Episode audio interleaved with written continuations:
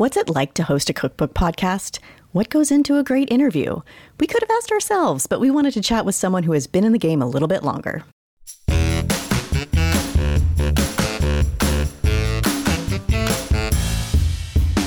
Welcome to Everything Cookbooks, the podcast for writers, readers, and cooks.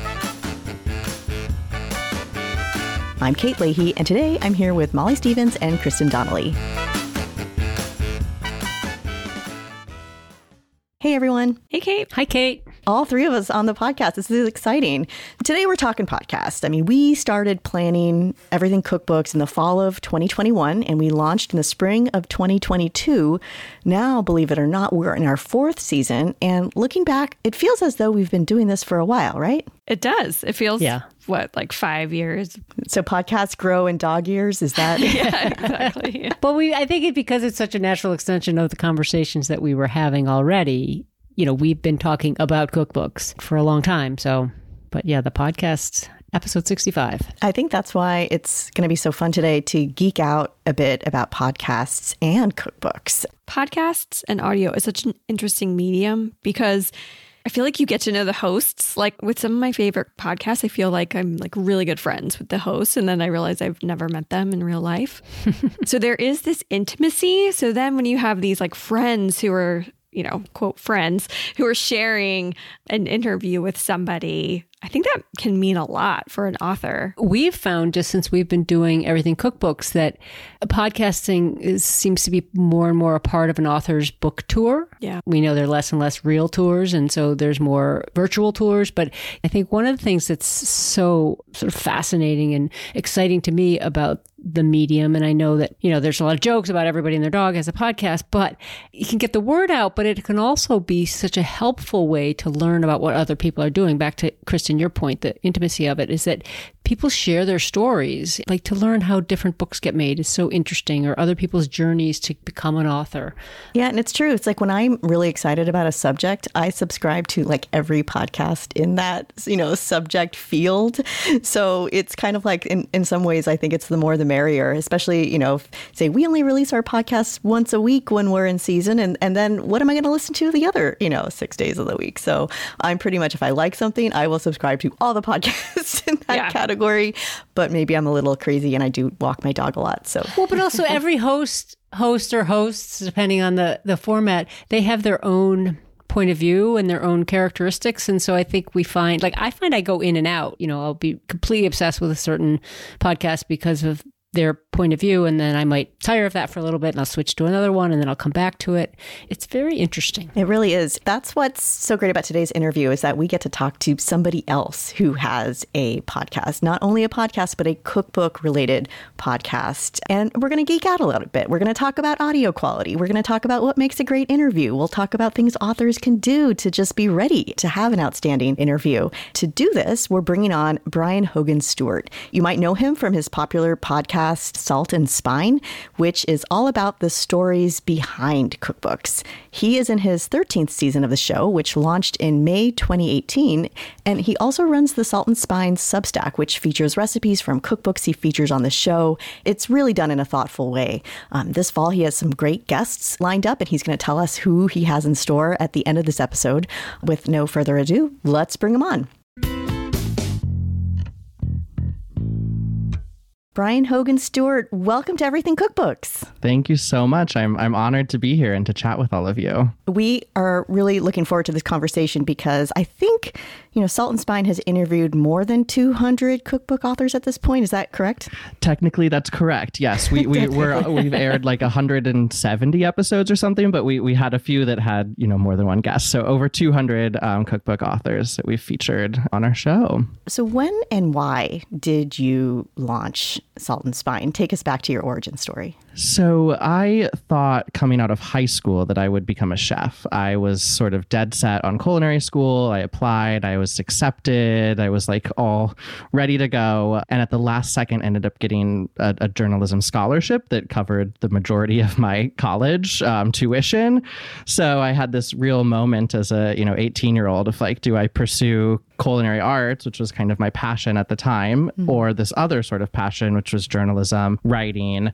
And I, I made the decision that like mostly free college was probably the better decision in the long Smart. run. So Yeah. I, I did that um, and spent like about a decade working in nonprofit communications, working with advocacy groups, working with political organizations and enjoyed it and, but still had this like real pull to food to hospitality i was an avid home cook a, a avid cookbook collector and it was really the 2016 election i was working in politics at the time and working you know 60 plus hour weeks just had like poured myself into that and the election happened and i just had this moment of reflection of like I've poured myself into this work, and it's at times incredibly rewarding to work in politics, and at times very defeating too. And there was just this piece of my brain that was like, you have to do something with this passion for food. Like you're you're pouring yourself, you're exhausting yourself in this work. Like give yourself some time to pursue this other passion.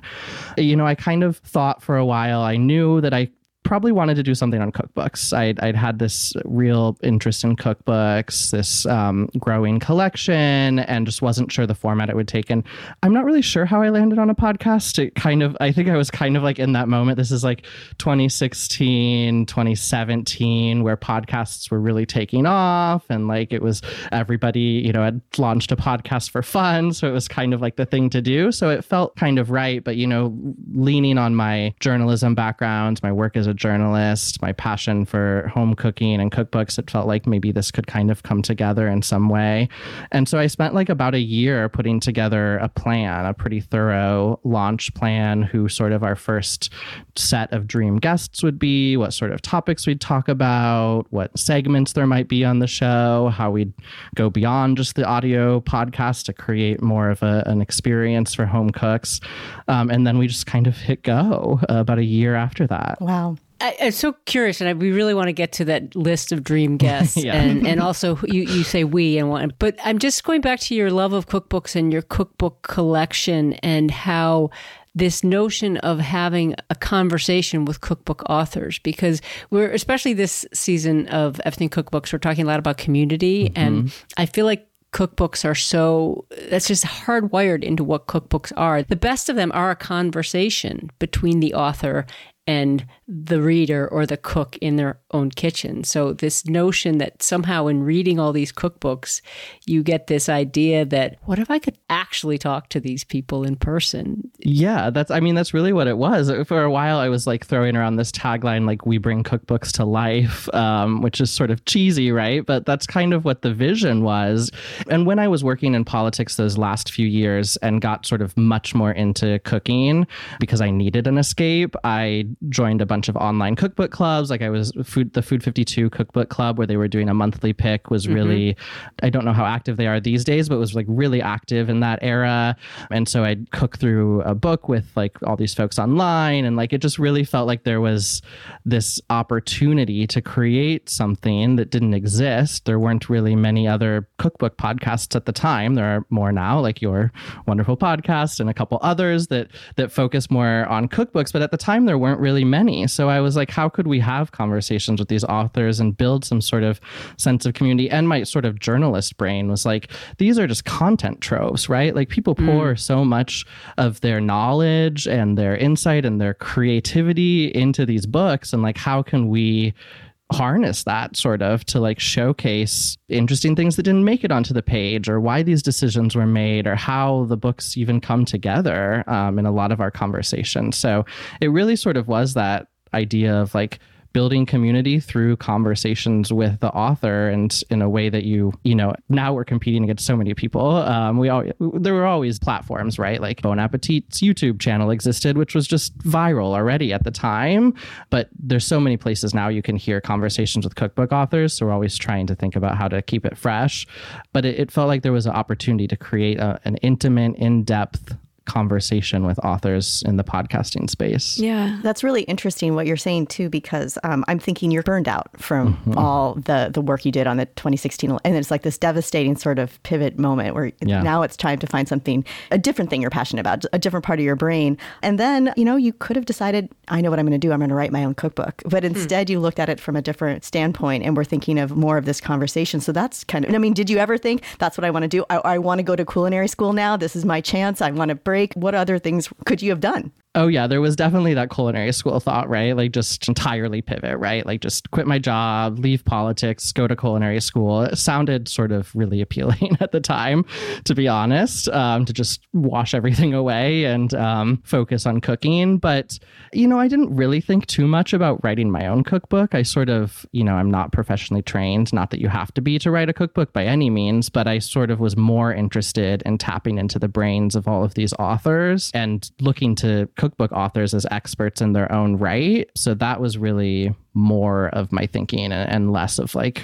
what could I produce in terms of an actual cookbook? I wanted to produce other types of media Podcasts in general, they're just such a great opportunity for authors because I feel like people who listen to podcasts also read or they, they buy books, right? So sure. whenever there's like a new podcast, I love to scroll back and find like what was the first thing. And I didn't realize actually until I did this that with Salt and Spine, Nigella was the first guest. She was our first episode. She wasn't the first, first episode. conversation okay. we recorded. So we recorded 10 episodes for the first season and she was maybe three or four. So she was up there, um, but she was the first episode we aired. That's pretty sweet. And how did you just ask Nigella? Honestly, yes. It was.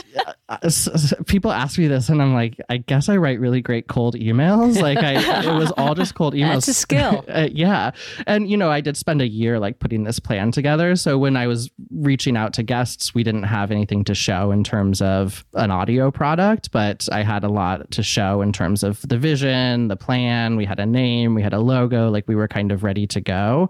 Yeah, we had 10 guests in the first season, all from Cold Outreach. We had Nigella Lawson, we had Jacques Pepin, we had Samin Nosrat, Diana Henry. Just like I was kind of beside myself. I, re- I remember the moment like Jacques Pepin's confirmation email came in my inbox. I was having lunch with my grandma, who um, was a big influence on me as a as a cook. Like I spent a lot of time at her house as a kid. We watched the older Food Network a lot. Like the Two Fat Ladies was her favorite show. Um, so she, I was having lunch with her, and that like the email, and I showed her, and we were both kind of like, I can't believe this is really happening. So pinch me it was moment. Ama- it was very yeah. much a pinch me moment. Yeah. yeah. Salt and Spine is it's a great name, and it I mean it feels so established now because it is.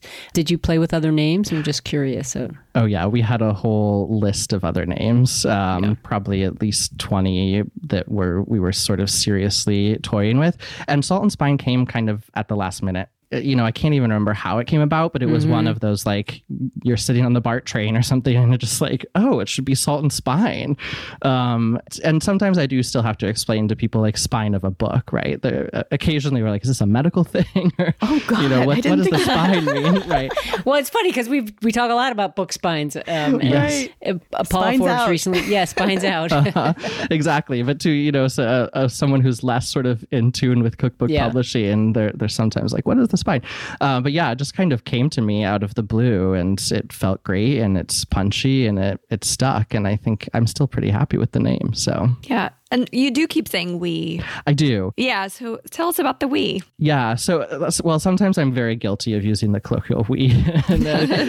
I had a producer uh, when we started who went to journalism school with me, um, also was living in the Bay Area at the time with me. So, and, you know, we were doing everything in person still then. And now we're sort of like hybrid and trying to move back as much as we can. But so for the first couple of years, she, uh, her name is Allison Sullivan. She was our producer and really helped like build the vision for what Salt and Spine would be and get it off the ground. And then we've had a couple other producers since. Um, Madeline Forbes was with us for a while, um, and then Clea Worster has been our producer for the last I want to say like close to two years now, maybe year and a half. And it's it's fun. She's she'd moved to Germany recently, so she's uh, was in the Bay Area and moved to Germany. So now we're international team uh, as well, which is super fun. My understanding is that all the interviews were originally in studio studio and I don't want to say live because they were recorded, but they were in person in studio. And you use the word hybrid. So you you seem to be moving away from that or mixing it up. Yeah, we were fully in person for until the pandemic essentially. So we would right. only take guests who we could record in studio here in San Francisco. And that was that was sort of core to the idea at the beginning, right? I felt like there's an intimacy that you get with in person that you don't get sometimes virtually, or it's harder to establish that virtually. And then obviously the pandemic happened and we had no choice. You know, authors mm-hmm. weren't on mm-hmm. tour, authors weren't traveling. And it also caused us to reflect a little bit at the time on perhaps that it was a bit exclusionary. You know, authors don't have a lot of funding. Often the publisher is not footing the cost of a book tour. Um, so it may be self funded if they are on tour. So there, there are authors maybe who aren't able to invest in a book tour. And so we weren't even considering them because they weren't coming to San Francisco. So it was just a, a, a no. So we've been reflecting on that um, the past couple years. And then we, we went fully virtual during the pandemic. Initially, you know, we were like everybody, we are like, well, this will last a couple of months we'll be back in studio before you know it. Oh, yeah. And then we hit that moment where we're like, no, okay, if we want to keep producing content, we've got to go um, virtual for recording. And just before the pandemic, we had started an event series as well. So doing live shows with a, a live audience. Sometimes it's a dinner party with a podcast conversation.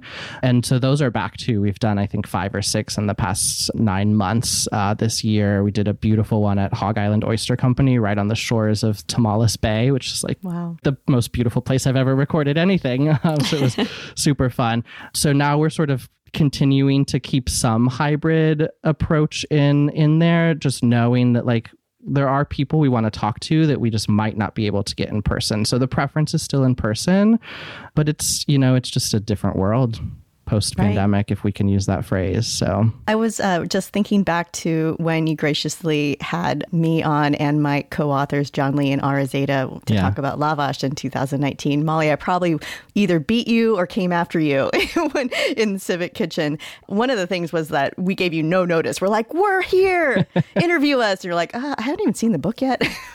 so you're very gracious. But another thing um, that, that struck me was just the expertise you had to have in all the technical setup. I mean, the, the audio quality was amazing. I mean, just, you know, full disclosure for all our listeners, we have never recorded in person. We do it virtually. We, you know, have an ad hoc system that we've figured out to make it work. But um, I remember thinking, whoa, podcasting, this is really like, you got to have all this gear. You have to know what you're doing, the audio. And I was really impressed. How much time did it take to learn all that stuff? Yeah, it was definitely a learning curve. And when, you know, when I landed on the podcast idea, I think I'd thought about like a website and, and then the podcast thing happened. I'm like, I have no experience in audio. Like I'd, I'd done some work in broadcast. I'd done some broadcast journalism.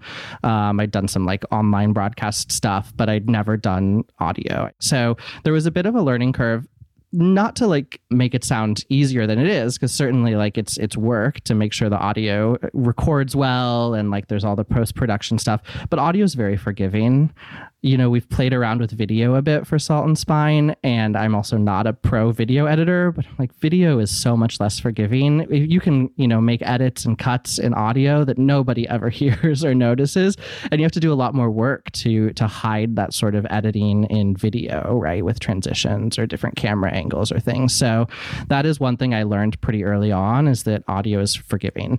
And we, you know, now just like the technology has advanced so much. I don't know if you all use To edit, but it's it's an audio editor that sort of also functions like a Word document in some ways, and it's a much more visual based editing tool than some of the early audio tools we were using that you know only rely on waveforms and you have to kind of spend a yeah. lot of time tinkering. So like I think partially because podcasts took off so much and audio has become so big, the technology has moved quickly to respond to that. So it's it's been really helpful, but we do try to make professional sounding quality audio, and it's a lot easier these days than it was.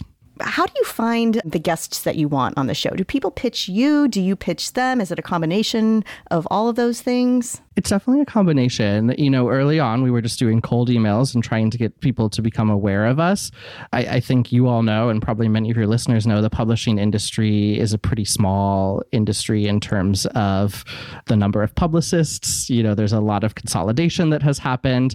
So it's at this point, you know, we're pretty connected to most of the major publishers and some of the smaller ones that produce cookbooks that we would be interested in. So um, now it's kind of more of just just a two way conversation each season in terms of which books are coming out and who we're interested in and who's going to be coming to the Bay Area for an in person conversation. Who can we do events with um, is now a big piece of it for us. So it's a lot of that sort of they pitch us, we pitch them, we have a conversation, we figure out how it fits into our broader programming. Um, and we've tried to integrate some more thematic content. So, you know, when we started, everything we did was just one on one interviews with cookbook authors. You know, Nigella has a new book. So we want to go deep with her about that book, her career, her life story, all of that. The first time we sort of started producing thematic content was when everything happened at Bon Appetit and the test kitchen and the magazine. And we started to think about the ramifications for the broader food publishing industry, for the cookbook industry. I mean, these conversations were happening elsewhere too, right? And, you know, who was getting cookbook deals, who wasn't. There was a lot of conversation there. So we did a four part series on equity in the in the cookbook industry and the food media industry that to date, uh, those are some of our most downloaded, most streamed episodes. Um, and, you know, those were now three, four years ago at this point. So mm-hmm. these were some of the episodes where I think, correct me if I'm wrong, Brian, but where you would bring on, there'd be multi part episodes. So That's you right. might interview several different authors or different people involved in cookbooks. Yeah. So instead of just one on one interviews, you know, each of those had a focus. You know, one was focused on what happened at Bon Appetit and sort of reflecting on that. Um, one was focused on representation in the cookbook industry. So we talked to a couple of agents, we talked to some publicists. One was focused on the next generation. So we talked to some like up and coming food authors like Rajana Bisret Martinez, who we talked to several years ago, and her first book just came out this year, which is beautiful. So that was kind of the first time we tried that different format of not just a one on one interview with an author, but can we tackle a, a theme? Um, we just had a live show a few weeks ago here at the Mill Valley Public Library on the state of California cuisine today with um, Reem Assil and uh, Tanya Holland and Sarah Cavolsa Olson. So, really interesting mix of perspectives on like what does it mean to be a, a chef in California? How do those things translate to cookbooks that are being produced from California authors? So we're we're continuing to try and play around with those different formats. They're a lot more work when we talk about like I was audio ask editing. you about that. Yeah, yeah, yeah. Uh, those reported pieces, and you know, especially if you're doing five or six interviews with different people at different times, and then have to weave them together, takes a lot more. But we also saw, you know, from the metrics that people really responded to those, and they performed really well, and and people listened to them. So we're thinking about how to integrate more types of content like that too. It's interesting. Do any elements of the live events make their way into episodes? Yeah, we put a mic in the in the audience, um, mm. so we want to capture you know cheers, laughter. It's it's a fun event for people who are in the room, but if you're listening at home, we want to make it feel like you're you're there in the audience and part of the live show. Um, and then we typically take audience questions and either integrate those into the podcast episode, or sometimes we put those as like a bonus piece of audio um, up on our Substack. So um, we try to bring that live atmosphere to the podcast waves as much as we can. Tell us about Substack actually and how that supports what you do on the podcast? Yeah, so for a while we were using a, a um, audio hosting tool that inserted digital ads into the show as a way to try and produce some revenue from the show. And then I want to say about two years ago, we made the switch to Substack and no longer have ads in our shows and are just listener supported now. From the beginning, we've always wanted to have content beyond just the audio podcast, right? So we we've always had excerpted recipes from any of the books we feature or other sort of bonus pieces of content, right? We often will record an excerpt with an author reading directly from the book. So it's not part of the interview episode, but you can go online and hear them reading a passage in their own voice, which can be really lovely. We just recorded with Viola Buitoni, who actually read a recipe. It's the first time we've done that, but That's she had awesome. a sort of, so yeah, like yeah. a narratively structured recipe. So she suggested that, and I'm, I'm excited to share that we put those things behind a paywall essentially. So we always have had a seven day trial on the Substack um, that's been active for anybody forever. So you can always test it out. You know, we have hundreds of recipes at this point from these featured cookbooks. So we like to think of it as a, an added value for our community.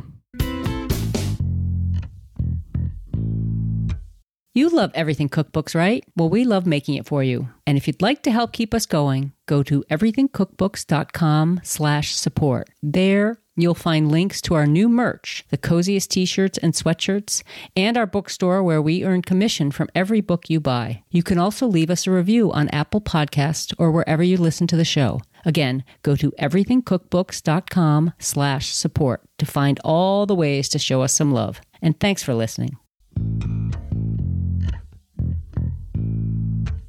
When do you fit it all in? Because this is question. not a full time job. We know that you do a lot of other things, and this is still that sort of passion project that you keep going and keep iterating on. And I know I'm looking at the Salt and Spine Substack, and it's a very beautiful, impressive, thoughtful Substack. And it looks like there's a lot of time that goes into it too, and also crafting these episodes and thinking of themes. So tell me how you fit it in. people ask me this and I I never know a good answer because I I don't know myself. I'm like, you know, this is I have a day job. This is not my day job. This is still my side hustle. I have two little-ish kids now that did not exist when I started the podcast, so that's been an an adaptation. Um and you know, it's hard to you know, in-person recording takes time. Like there's prep of course for any sort of conversation, but physically getting to our our recording space at the Civic Kitchen and post-production everything I, I just somehow squeeze it all in. We do sort of operate in seasons for a year or two in the middle there. We were just year round. Like we were putting out a new episode basically every week,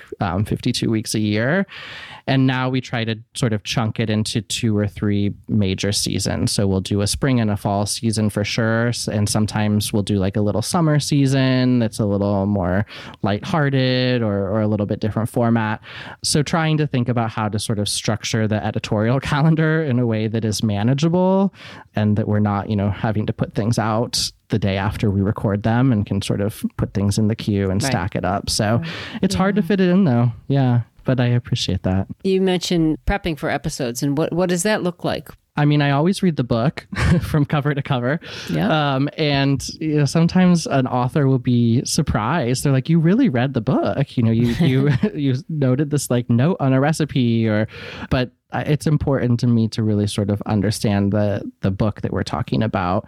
I don't read a lot of other coverage of the author. I try not to read a lot of other coverage or listen to other interviews that they may have done. I kind of try to avoid being influenced by what another podcast host has asked them or other topics of conversation. Sometimes I will if it's a person who's had a lot of media coverage. Sometimes it's helpful to know like am I just going to be asking all the same things mm-hmm. that the past 3 interviews they've done has, have focused on. So sometimes I will, but really it's spending a lot of time with the book um, looking for interesting topics of conversation we always start by talking about the author's career and sort of how they came to becoming a cookbook author or a chef and then we always play a game so we kind of have a structure to our interviews too so it's The game is hard. yes. Tell us about the game. people do think the game is hard, you know, and I, I a couple authors have like spun it around on me and been like, what would you do? And I'm like, oh, gosh, this is hard. I'm so oh. sorry." I should have done it's that. fun though. I like the game. It's fun, but it's It it's is tricky. fun. And I, I forget when we implemented that. It wasn't there at the beginning, but now we do it every episode. And we have this board game. It's called Competition Kitchen. I think it was a Kickstarter a long oh. time ago. And it basically is like a board game version of Chopped, right? You, you- they have like themes and different secret ingredients and things. And we just borrow graciously the ingredient cards from the deck and come up with a different game for each guest that sort of connects to their body of work or the cookbook or what we're talking about. And they can, you know, draw different ingredients and we ask them what they might make. And sometimes things come very easily to authors and they sound very delicious. Sometimes people struggle and they're like, I would never eat that. And I'm like, that's okay. We don't have to, you know, it's just imaginary. Um, but it, it is fun. And I think people look forward to hearing how different authors sort of approach the, the challenge of the game. Right. Some of them are probably a little tricky if it's like bottarga and gummy bears, you know, Exactly. and I, I don't know, uh, spelt. It's it might be a little bit harder than some of the other combinations. I don't know if that's Yeah. a combination that exists in that deck. I think it's pretty close. Yeah, the gummy bear one is the one people dread. Um, I mean, Claire Saffitz was like, I think she drew gummy bears, and she was cool as a cucumber about it. She's like, just melt them. like, we'll we'll do something. Know? Smart. Uh, but people smart. get really scared by the gummy bear card, and there is a lot of luck, right? You might draw that combination that Kate you just shared, or you might draw like something that just totally naturally goes together and is like a classic dish already. So there's a little bit of luck in there too. What makes a good interview? I mean, are there certain t- people who just maybe naturally have a conversational tone. But are there certain sort of universal things that go into a good podcast interview? Yeah, I think it's a combination of things. I think putting the guest at ease is really important. That's why I love in person interviews. I think it's a lot easier to do that um, if you don't have a rapport with somebody already. I try to think of it as a conversation, but like very much a guided conversation. So, you know, I, I'm a journalist by training and I worked as a journalist. And still, when I started these interviews, like I, I prepped way too much. And I, the, very first person we ever recorded with was James Syhabout, um, the Oakland chef and his book Hawker Fare. And I like you know, I hadn't done podcast recording. I'm like, this is a great interview. And I looked and we'd been talking for like an hour and 45 minutes. Oh, and I wow. hadn't even realized. I'm like, I'm so sorry. And it, he was lovely and gracious. And then I was like, okay, so paying attention to time is another important aspect of an interview. So there is sort of that tension as the interviewer of like, how do you have some of these deeper conversations? We want it to be a little bit more than just surface level without going too deep that like you run out of time, right? And how do you keep the conversation flowing while keeping it conversational? So it's a bit of a skill, and I think it takes a lot of practice, but I think putting people at ease certainly helps with that not being too wedded to like the prep work that i've done and trying to follow the conversation a little bit which has been something I've tried to get a lot better at over the course of these interviews too is I know there's certain things we want to talk about but how do we sort of follow the flow naturally and try to weave those things in is really important. So those are sort of like the two things I would say yeah. You're able to listen to the answers that your guest you know provides and if that changes the direction of the conversation be able to go with it but still come back to you know make sure you have your questions answered Right. Well, that's actually tricky. Yeah. And I think that's something that we've, you know, as we do these more, it becomes more natural. But you're always thinking, oh, I got to ask this next question. But then you can get so focused on that that it's hard to remember to listen to what mm-hmm. the answer is before that. And it's hard to juggle. It's, it's definitely a skill you have to practice at. And, and this is now, you know, going in from 2018. Now you seem like when I hear your voice, it just sounds so calm, cool, and collected. Like he's, he's to, you know, guide us through this interview. And there's not to be any of those like, it's crashing, it's going off course. That just doesn't happen.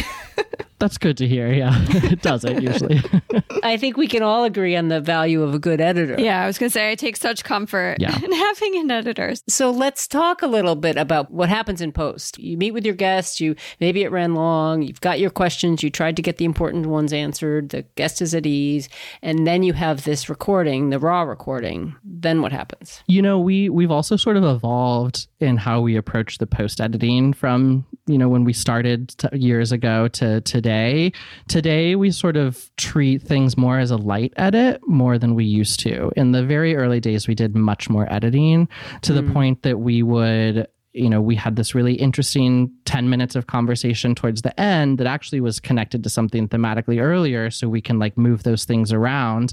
We were much more intentional and made a lot more editorial choices about how we wanted the full episode to sound. And now we sort of treat each interview as as if it were somewhat live.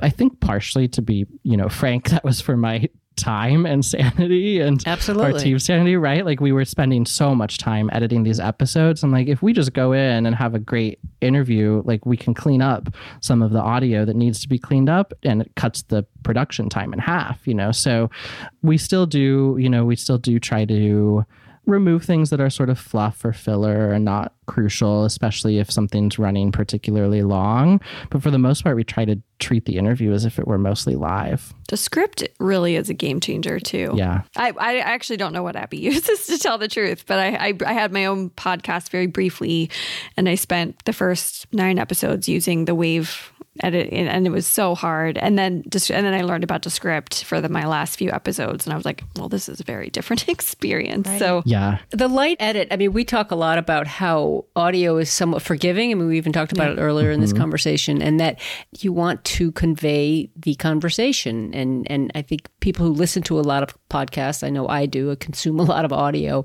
I expect a certain, you know, natural rhythm to a conversation. And sometimes sometimes conversations meander and they come back and as long as it's you know the quality's decent and, and it's interesting Yeah, exactly. And every guest is different too, right? You know, and that's something I learned pretty early on too. You have guests who give very short answers.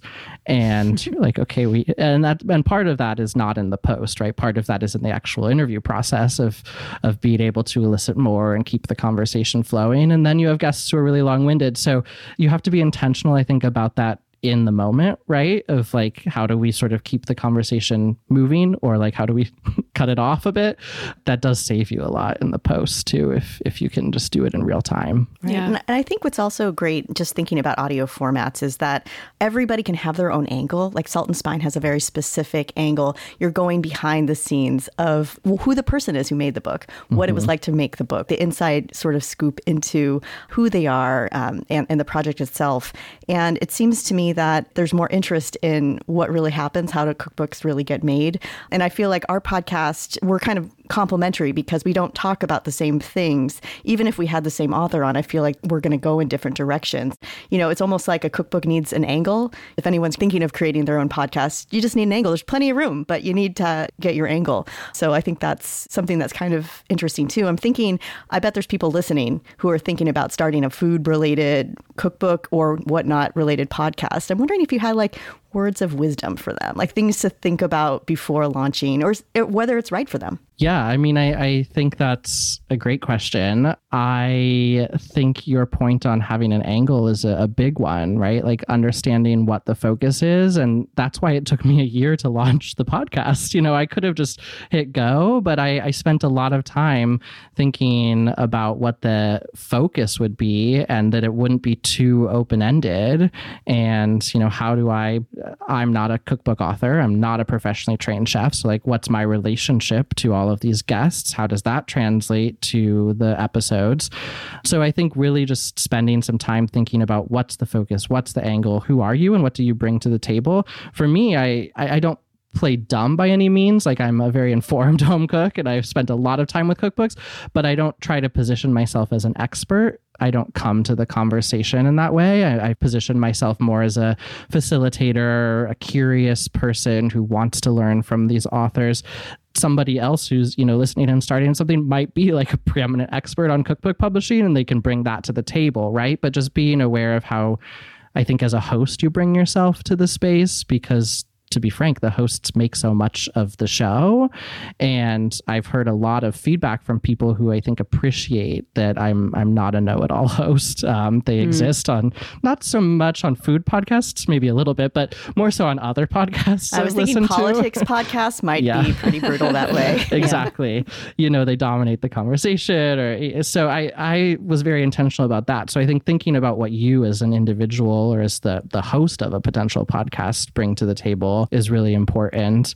Um, and podcasting is just, it exploded. People still are really into podcasts. So there's a lot of competition. And I think it's sort of, it's cooled down a little bit in terms of like everybody wanting to start one or trying to start one. It's still very much a medium that people are attentive to that people consume and so understanding like how how you relate to what else is out there for me, like when I was starting this, there were like two other cookbook podcasts, and I was yeah. like, "There's you know out of half a million or however many existed at the time. I'm like, right. that's nothing. So knowing that niche, I think, is really crucial too. I'm so curious about that year. Well, that you spent a year planning this is sort of blows my mind too. But um, I mean, I'm very impressed by that. But if you were to go back and look at that plan, how would it compare to what Salt and Spine is today? Oh, that's a great question. I think it would hold up pretty well. I think partially that's why I was able to launch in the way that we did. And I kind of wanted to launch with a bang, right? I wanted Jacques and Nigella. And, you know, we record at the Civic Kitchen Cooking School in San Francisco, and they had just opened. And so I, having that it's like you know i'm happy to share it with you. It's like a 25 page proposal um, with you know logos and names and concepts of different segments and everything. You know i walked in there too with nothing to show and i'm like can i just like take a lot of your time. Uh, uh you know they're they need to make money right? I'm like can i just steal your space for hours at a week to like record conversations with authors? And they graciously said yes. And then you know i think they were like beside themselves too. And i'm like and i'm bringing jacques pepin tomorrow. Um, that's cool. That's amazing. Yeah. so that was your idea to create a studio in the front of Civic Kitchen. Yes, I knew I wanted to record these conversations in person. I didn't, you know, at the time I was like living in a little apartment that I didn't feel like I really wanted to invite people over to. Um, I thought about all these options, and they had just opened. They had an opening feature in Eater, and I was looking at it. They have a beautiful cookbook library right in the front of the space, and there's a stunning picture of it in that Eater piece, and it just clicked. I was like, well, that's the perfect backdrop for a cookbook podcast. They've been amazing partners ever since. So, yeah, but it, it's really it's held up for the most part. You know, the vision we had five six years ago is is pretty true to what we produce today still I love that mutual how it's like mutually beneficial too. yeah and it's you know it's a great space because they they're a cooking school for home cooks. So we've done a number of live shows there um, because they have the infrastructure to do it. They have a full working kitchen. So we did a really fun live show with um, Allison Arevalo from Homeroom Restaurant here in the Bay Area. And we did a pasta in a podcast. Uh, it was super fun family style salads pastas. And then we sat down and had a conversation while people ate in that space. So it's it's a great relationship to have because we can do so much with the space. We host an annual cookie swap there with cookbook authors, demoing some holiday cookies. One year we had over a thousand cookies that people had brought and were swapping and exchanging. And somebody brought dog biscuits and didn't label them. So somebody like, almost cracked a tooth. uh, but it's a lot of fun. So It's a lot of community too around it. And the live cooking segments, those also probably take a lot of work. Yeah, you know, we've played with those at different points. When we started, um, Allison Sullivan, our then producer, and I would cook from each book together in my home kitchen and produce an audio segment. Um, you know, we had like Alon Shaya, and I remember making his falafel, which I make to this day. It's an incredible recipe. And then we brought a kitchen correspondent on for a few years right before the pandemic. Sarah Varney is her name. She's now based on the East Coast and she works for NPR and PBS and like produces a lot of audio and video content. And for several years, she was sort of our kitchen correspondent and she would go out and cook with people out in the world from these cookbooks. So it takes a lot of work. Um, so we're we're trying to figure out what like version three of bringing that to life is, and I'm really interested in video if I can find time and energy and capacity to tackle it. But yeah, how to like you know we have these in depth, deep conversations with authors, how to then bring like the recipes and the food to life in a way too. Absolutely. I know video is always that thing where you're right. Like you, you have to have the right camera angle, everything. It's just, it's so much harder than they make it look on TikTok. Yeah. if authors come on, and this, I think a lot of our listeners, if is there a way, if an author appears on a podcast, is there a way for them to get a bigger bump from that beyond just doing the interview, like to maximize the impact of that? That's the hope. I mean, the hope is book sales, right, for any author. So, you know, we focus uh, a lot on the book. We have featured recipes from the book that we always do with each episode to give people a sense of it. So, you know, it's we don't really have like hard numbers to show. But is there something from an author's end that they could do to even help that? Yeah, I mean, I think coming really prepared to an interview is helpful. Mm. I mean, obviously authors know their work and they know their book, but but being ready for the types of conversations that we have just produces better content, so it's going to perform better. And we put a lot of our audio clips on social media too, so those, you know, the better those are, the better they'll perform, which just helps in terms of exposure for the author. That's partially why we've tried to figure out how to have live events, how to do mm-hmm. all these other sort of community building things things is how do we make it more beneficial for the author in addition to this you know nice interview that we put out into the world. We for about a year during the pandemic did virtual cookbook club so every month we brought an author who had been on the show. Um, you could purchase a ticket to cook with them on zoom.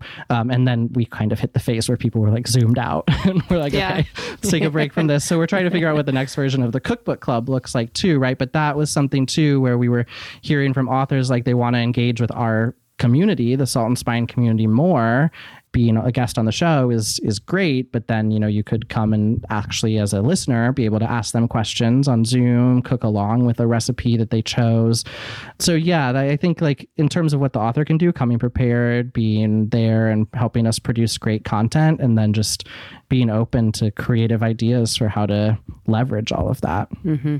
I know we talked a little bit about how there's a lot of food podcasts, but which ones do you think we could use more of? That's a good question. Um, there are a lot of food podcasts. I would like to see more food podcasts that focus on regional or international cuisines that don't get a lot of attention. I think there's a lot of podcasts that are extensions of food media, whether explicitly, right? Like they're produced by a, a major food magazine, mm-hmm. or they just kind of in format and style and content mirror a lot of what we see in food media. So, you know, I think Whetstone is a great example of a company um, who is producing really innovative food podcasts, right? They're going deep on some, on an ingredient or a production process or a style of cooking. Even like the Milk Streets of the world, I don't listen to a ton of Milk Streets podcasts, but like the video content they do, I would like to see some of that type of content where they go to some of these other countries and learn about their cuisine from cookbook authors who produced books related to that cuisine and some of that I think translates to their audio work. But these these sort of deeper more niche dives, I don't see a lot of that. I also think like podcasting on the whole is just like, and I say this as a white male, an industry that's like got a lot of white men in it, and so like having more people of color who are hosting podcasts, having more women who are hosting podcasts, having non-white male voices, I think is really important. So I'm always happy to see when there's podcasts that are you know are centering those voices, and it's something we were really intentional about too. You know, I spent most of my career in progressive politics. Like I was very focused on ensuring we weren't just featuring white men from the beginning and we we check in on that very regularly. So those are really wise words to share. And I think anybody who um, wants to maybe explore what it would be like to you know, have a podcast can listen to this episode, listen to all your content, and also just think about, you know, we talk a lot about how to make a cookbook proposal. And I'm thinking I learned a lot about how to make a podcast proposal, even if it's just for yourself.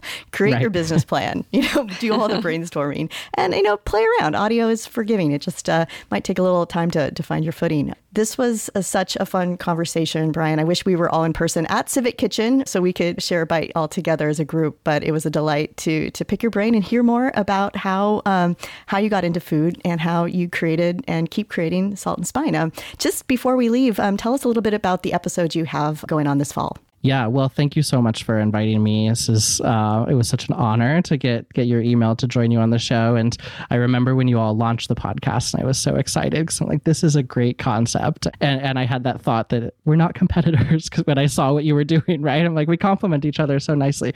Um, our fall season's really exciting. We have um, Dan Pelosi, Grossy Pelosi coming up. We um, have Deb Perelman for the first time, Smitten Kitchen, her more recent book that came out spring, I want to say. Um, she's in our fall season. We just aired a great episode with Frankie Gaw, who wrote First Generation, which is a really stunning book. Hetty McKinnon, we've had on the show before, but she's back um, for the first time in person, which was a real joy. James Park and his Chili Crisp book was a lot of fun to talk with him, an entire book about Chili Crisp. So, uh, and a couple fun live shows. I think I've mentioned a couple of them already, but you know, we did this Mill Valley live show uh, um, with the Mill Valley Public Library on the state of California cooking. We did this really cool show at Hog Island Oyster Company. So, some fun live shows that people can tune in for as well. That little virtual um, audio vacation to, you know, right. beautiful Tomales Bay or Mill Valley. exactly. And we always do a baking week as well. So stay tuned in November for some interviews with some of the more interesting baking authors this fall. We will. Thanks again so much, Brian. And we'll have all the things we talked about in the show notes for anyone to check it out. Um, this has been a lot of fun. Thanks, Brian. Thank you all. Thank you for listening to Everything Cookbooks. For more episodes and ways to contact us, go to our website, everythingcookbooks.com. You can find more episodes on Apple Podcasts or wherever you get your audio. If you like what you hear, please leave us a review. It really helps. Any book mentioned in the show can be found on our affiliate page at bookshop.org. Thanks, as always, to our editor, Abby Cerquitella. And until next time, keep on writing, reading, and cooking.